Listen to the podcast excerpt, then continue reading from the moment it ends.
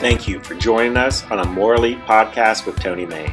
Morley podcast is purpose built for America. Through our military veterans and military supporters, we show that the values and qualities that built this country, such as service, sacrifice, respect, and faith, are not dead. A More Elite podcast builds community so individuals can improve their community.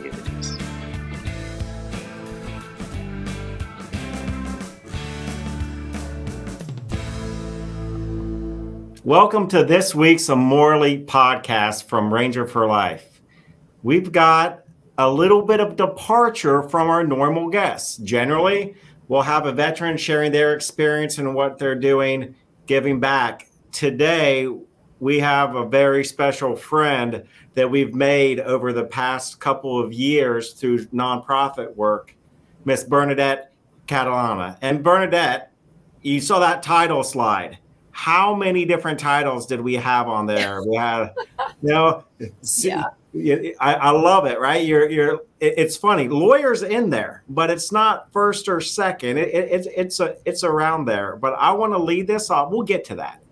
But I want to lead off this holiday edition with tell us what y'all are doing and the inspiration to try to help the homeless population of veterans in New York City. Hi, Tony. Thank you. I'm so excited to be here. And yes, I am live from New York City, uh, the city that never sleeps, and and a city that has um, a, a, large, large homeless population. So, so is telling telling you before the show, uh, I'm I'm not a native girl from New York City. I grew up in upstate New York, and for those who aren't from New York, upstate and downstate, as we call it, are two very different places. So I grew up in in right around Binghamton, New York, in a very small town called Endicott. And then I got married and I moved to Rochester, a little bit bigger, little bit bigger city, but still a very, very small, small place. Raised my children there. And in 2017, uh, I moved to New York uh, my daughter Carly had been here since college. My um, younger daughter, Courtney, is a professional dancer, and she had just finished up with a ballet company in the Midwest and was moving to New York and, and dancing here. So it, the the opportunity was right for me to relocate to New York. You saw in the list of things, my list of titles, I think I had mother first.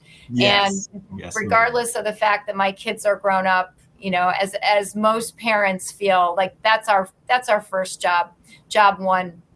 So i had the opportunity to work in new york. I got an apartment here in 2017 and worked part-time here until the beginning of 2019 and one of the things that was hard to to make the transition to New York because it really is a big transition to living in New York City. It's not just uh, tiny apartments. It's not just uh, you know shortage of space. It's it's not just that. I would say one of the biggest adjustments I made was seeing so many homeless people on the street. And I noticed that those who are native New Yorkers uh, were pretty good at averting their eyes at walking by and that's not a judgment on on them because it is hard to live here. It is it is hard just to get from point a to point b and people are in a hurry they're dependent largely on public transportation. It can be really tough. It's also overwhelming. There are so many people on the street that you can't help everybody but i talked to my girls about it and I said, geez, you know, I I don't want to get used to this. I don't want to get good at averting my eyes. But but what can we really do? So we decided as a family that we were going to start a project and we call it we care new york city and it's you know the the title is really just a reaction uh, I saw one day a man standing opposite of Rockefeller Center, and he was obviously homeless. He had a blanket wrapped around him and he was just screaming, Does anyone care? Does anybody care? Nice. And I thought, Yeah, we care. We care. And that that's how our project was born. So anybody who came to our house for that Thanksgiving, they they came armed with socks, with hats, with uh, toothbrushes that were preloaded with toothpaste, anything we could think of. We did some research to mm-hmm. find out, you know, what do people on the street need, and and uh, clean socks is is still the number one on that list. And we packed them up, and we've been doing that ever since. So, just Saturday, uh, I got up in the morning, and first thing I did was I figured out what supplies do I have, and how many bags can I pack so that when I leave the house, I have uh, plenty with me. I just put them in my backpack, and as I'm doing my errands and traveling about my day, I make sure that I give them out. and And I and I have to say, I never return home with extras. I I am able to give all of them out at any given time. So it's pretty um, it's pretty humbling, but I, it's important. I bet. And so you know, New York City is also a very charitable city uh, as well. I mean, yes, there is that rush, but I mean, very caring. There's there's a lot of churches. I know that the Catholic Church is a is a huge part of the development of that city. You've been doing this now for a few years, and, and, and you've been doing it with your family, now friends, and it is I wouldn't call it grassroots because it's not that you're necessarily trying to grow it into something. It's that that's what you do. Is that how you find the balance to be able to to kind of cope with work and still be able to care on the on the one to one relationship that that you kind of develop with some of these individuals? Well, how I look at it, um, I mean, there are times where I literally am overwhelmed. I will go out and I will see so many people in in need, and I and it, it breaks my heart. And I had one particular such moment um, in the winter time this year, in fact, and I had you know quite a few packages in my backpack, and I was going you know just going about my Saturday errands and I thought, wow, I saw one woman in particular just, you know, all stretched out on the sidewalk. She looked so frail. She was so cold. And I thought, gosh, I, I, I feel like I'm putting out a fire with a thimble. You know, mm. how are these things that I'm offering helping anybody?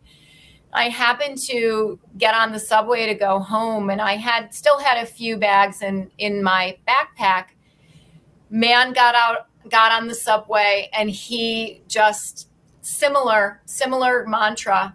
Does anyone care? Does anyone have anything? I am starving. I'm so hungry. And you know when you're in a subway car everybody you know the focus is on this man who's who's losing it a little bit. And i just you know took a breath and i said you know i have something and I offered him we we we pack everything in a gallon bag. And I said I have some things you might be able to use. And I reached over and I handed it to him and he got very calm. And he looked at it and he said wow this is filled with lots of things I can use. Thank you. And it really diffused the situation. But what really got my heart was there was a man with a young boy next to him, obviously father and son. And he looked at me and said, Do you have any more of those? And I did. So I, I got them out of my bag. I handed them each a bag. And the son, he was maybe about nine years old. There was a hat, there was gloves, you know, there were all, you know, things to eat and all those other other essentials that we pack in the bags and he was joyful. This little boy was joyful at the sight of a hat. And I had to get off the subway train. I, I was crying and I thought, you know what? I don't have to save the world. We don't have to save the world. If we make the day better for just one person, we're doing what we're called to do. and and we're getting so much back from it. I mean, I feel like I get more than I give. That's why I do it. That's why my family is committed to doing this. Well, that, that's so wonderful. And you said, have you brought some folks in, some friends? Like, are they they know what you're doing? And I would think managing this with your schedule, although a labor of love, as you said, it, it can cause a, a little bit of stress. But just those moments seem like it makes it all worth it my friends and my family are wonderful. They all know that I do this and that my girls do it. And they will, you know, I'll have I have one friend in particular. I, I work with him. He's he's a work col longtime work colleagues. And anytime he comes to New York, he'll hand me a hundred dollar bill and he'll say, Go go buy some stuff for your bags. And and I have several generous friends that do that or they donate things. And and like um, your organization sent me through sarah a case of t-shirts and that was uh, that item was really well received. It, it really uh, I, I ended up running into a gentleman that i had given a t-shirt to um, one of the gallant few t-shirts and i ran into him probably a few weeks later Courtney and I were walking down the street and uh, I said, "Oh, you're wearing the T-shirt. That's great. I'm so glad." And and he stopped. We had a great conversation. He is a veteran. He's somebody that I've spoken to over over the past several years, and he said, "You don't know what it means to have a clean shirt, to be able to put a clean shirt on." So again, these um, these moments are moments for me um, that are very humbling because it makes me realize how how much I have to be grateful for, how much my family and friends have to be grateful for, and that there are so many people out there that that don't are not in the same position. They don't they don't have the support that we have. Well, this nature that kind of led led you to doing this in 2017, coming to the city. This this isn't something from your background. It sounds like that that just developed as part of I moved to New York City. I kind of saw this issue. You know, let's get back to when we said, look at that title title picture um, as we opened up today. You know, m- mother first, lawyer.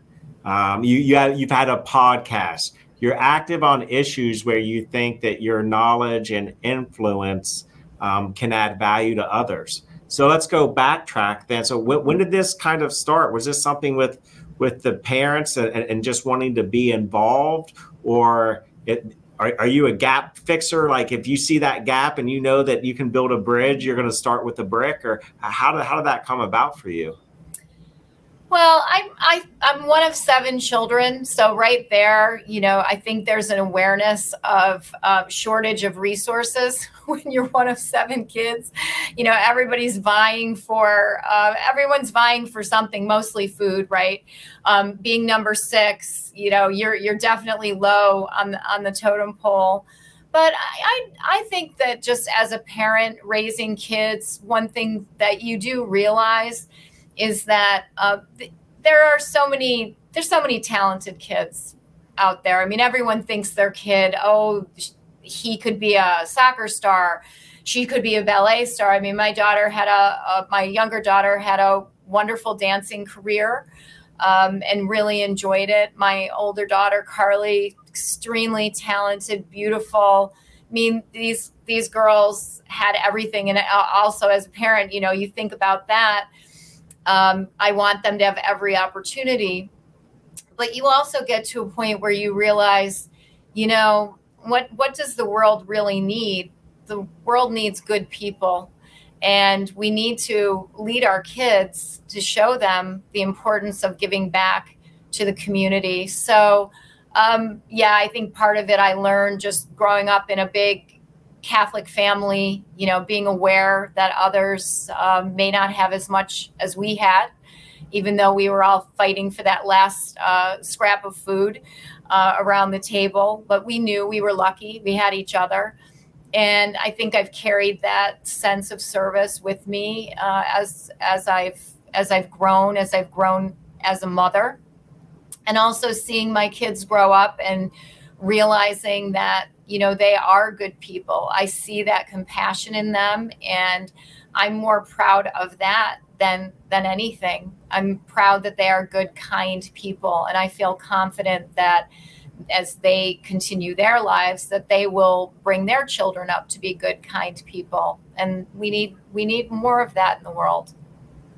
Oh my goodness. Uh, uh talk about a holiday message right i mean isn't sometimes when we look at veteran struggles you, you there's a term used veteran isolation um, but really, I think that affects all of society, and we, we, can see that I think through the mental health statistics and and some of the studies that are out there. We, we are not about community anymore. It is not how your life fits, not just to make your fellow man's or woman's life better, but you are actually a part of something, regardless of your family background, and you were meant to be here to do something that adds value. Totally feel like that's a little bit um, lost now. You you are a lawyer, right? Pretty straight shooter, pretty pretty blunt when need to be with your interpersonal skills, but you can get to the point. I've been on the receiving end of that before in a good way, candor, some candor. But becoming a lawyer, it wasn't all about the idea of being a lawyer, and the and the and the income was also take taking care of your family right? And then applying your skill set. I thought i think that's a very interesting story of how you kind of came into the field and have grown and you stayed in the field as well. Yes i i was telling you prior prior to going on the air that i actually you know didn't even know that i wanted to go to college. I wanted to be a hairdresser to be honest with you. And i have four older sisters who are very vocal and they said nope you got to go to college. You're smart. So I really reluctantly um, went and got a four year degree, got married six months after I graduated, had a baby the next year, had another baby the following year. But in between baby one and baby two, I thought, boy, how can I figure out a way to still further my life, um, be home while these kids are little, um, and use use my my skill set because they're going to need they're going to need money. I'm going to need money to support these kids and uh, get them through college. So I thought, well, I'm a good writer. Uh, I think lawyers need to be good writers. I mean, literally, I didn't even have a single lawyer in my family. Most of the lawyers that I know knew growing up, oh, yeah, I always wanted to be a lawyer. That was never me um, I just I I knew I was a good writer, and I thought, oh well, maybe I could make that work. So by the time um, I had Courtney, actually, the day I came home from the hospital, I had my acceptance into law school. So I went to law school with my two girls, one under each arm, and uh, it was really Goodness it was a great gracious. experience. I mean, and give me the ages again at that time. Then you're talking. Well, um, I deferred for a year. Smart so move, understandable. I, I, deferred for one year, and so when I started, Courtney was one and Carly was two. Definitely so don't were, want to be nursing. Don't want to be nursing in, in, in, in, a in a law school lecture. I would not think. Probably, I.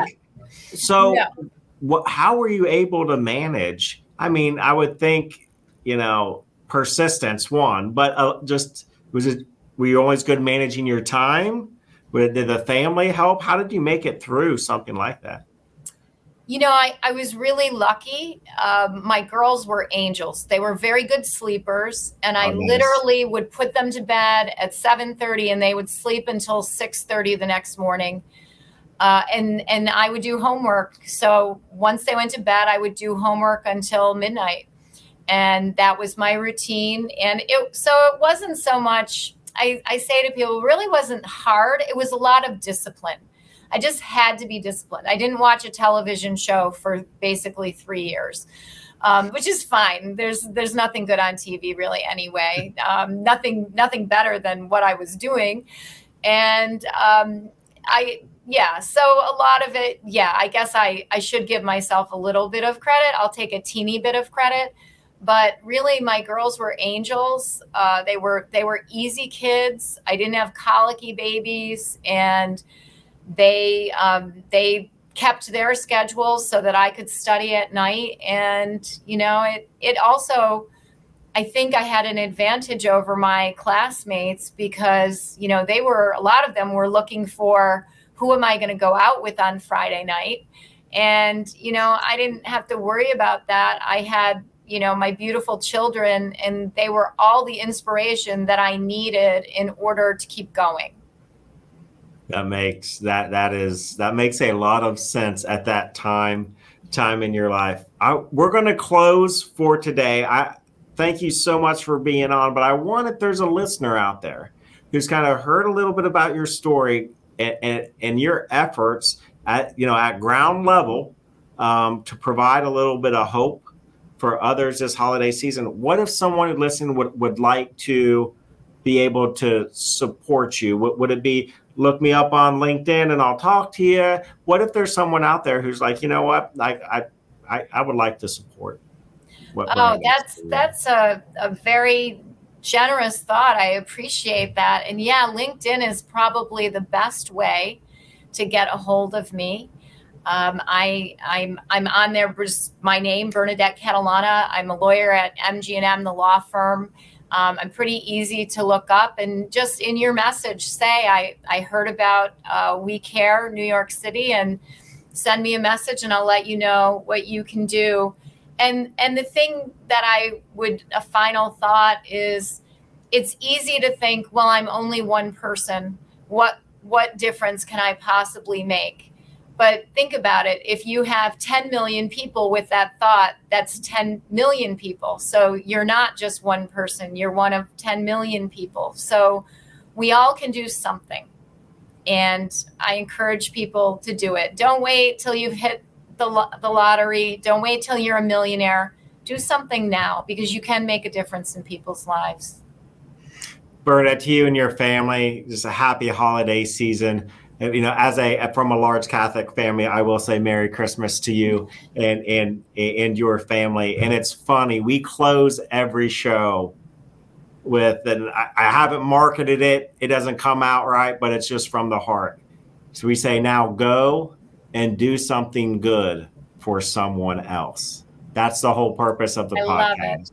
So thank you once again so much from thank the Ranger you. for Life family, and Merry Christmas to you and to everyone else out there. Just take some time today to go do something great for someone else. Have a great holiday. Rangers, lead the way. Thank you. We hope you enjoyed a More Elite podcast with Tony Mayne, and we appreciate your viewership. If you'd like to hear more from Tony or one of his guests, you can view or listen to past episodes at tonymayne.podbean.com. Until next time, be a community builder for America.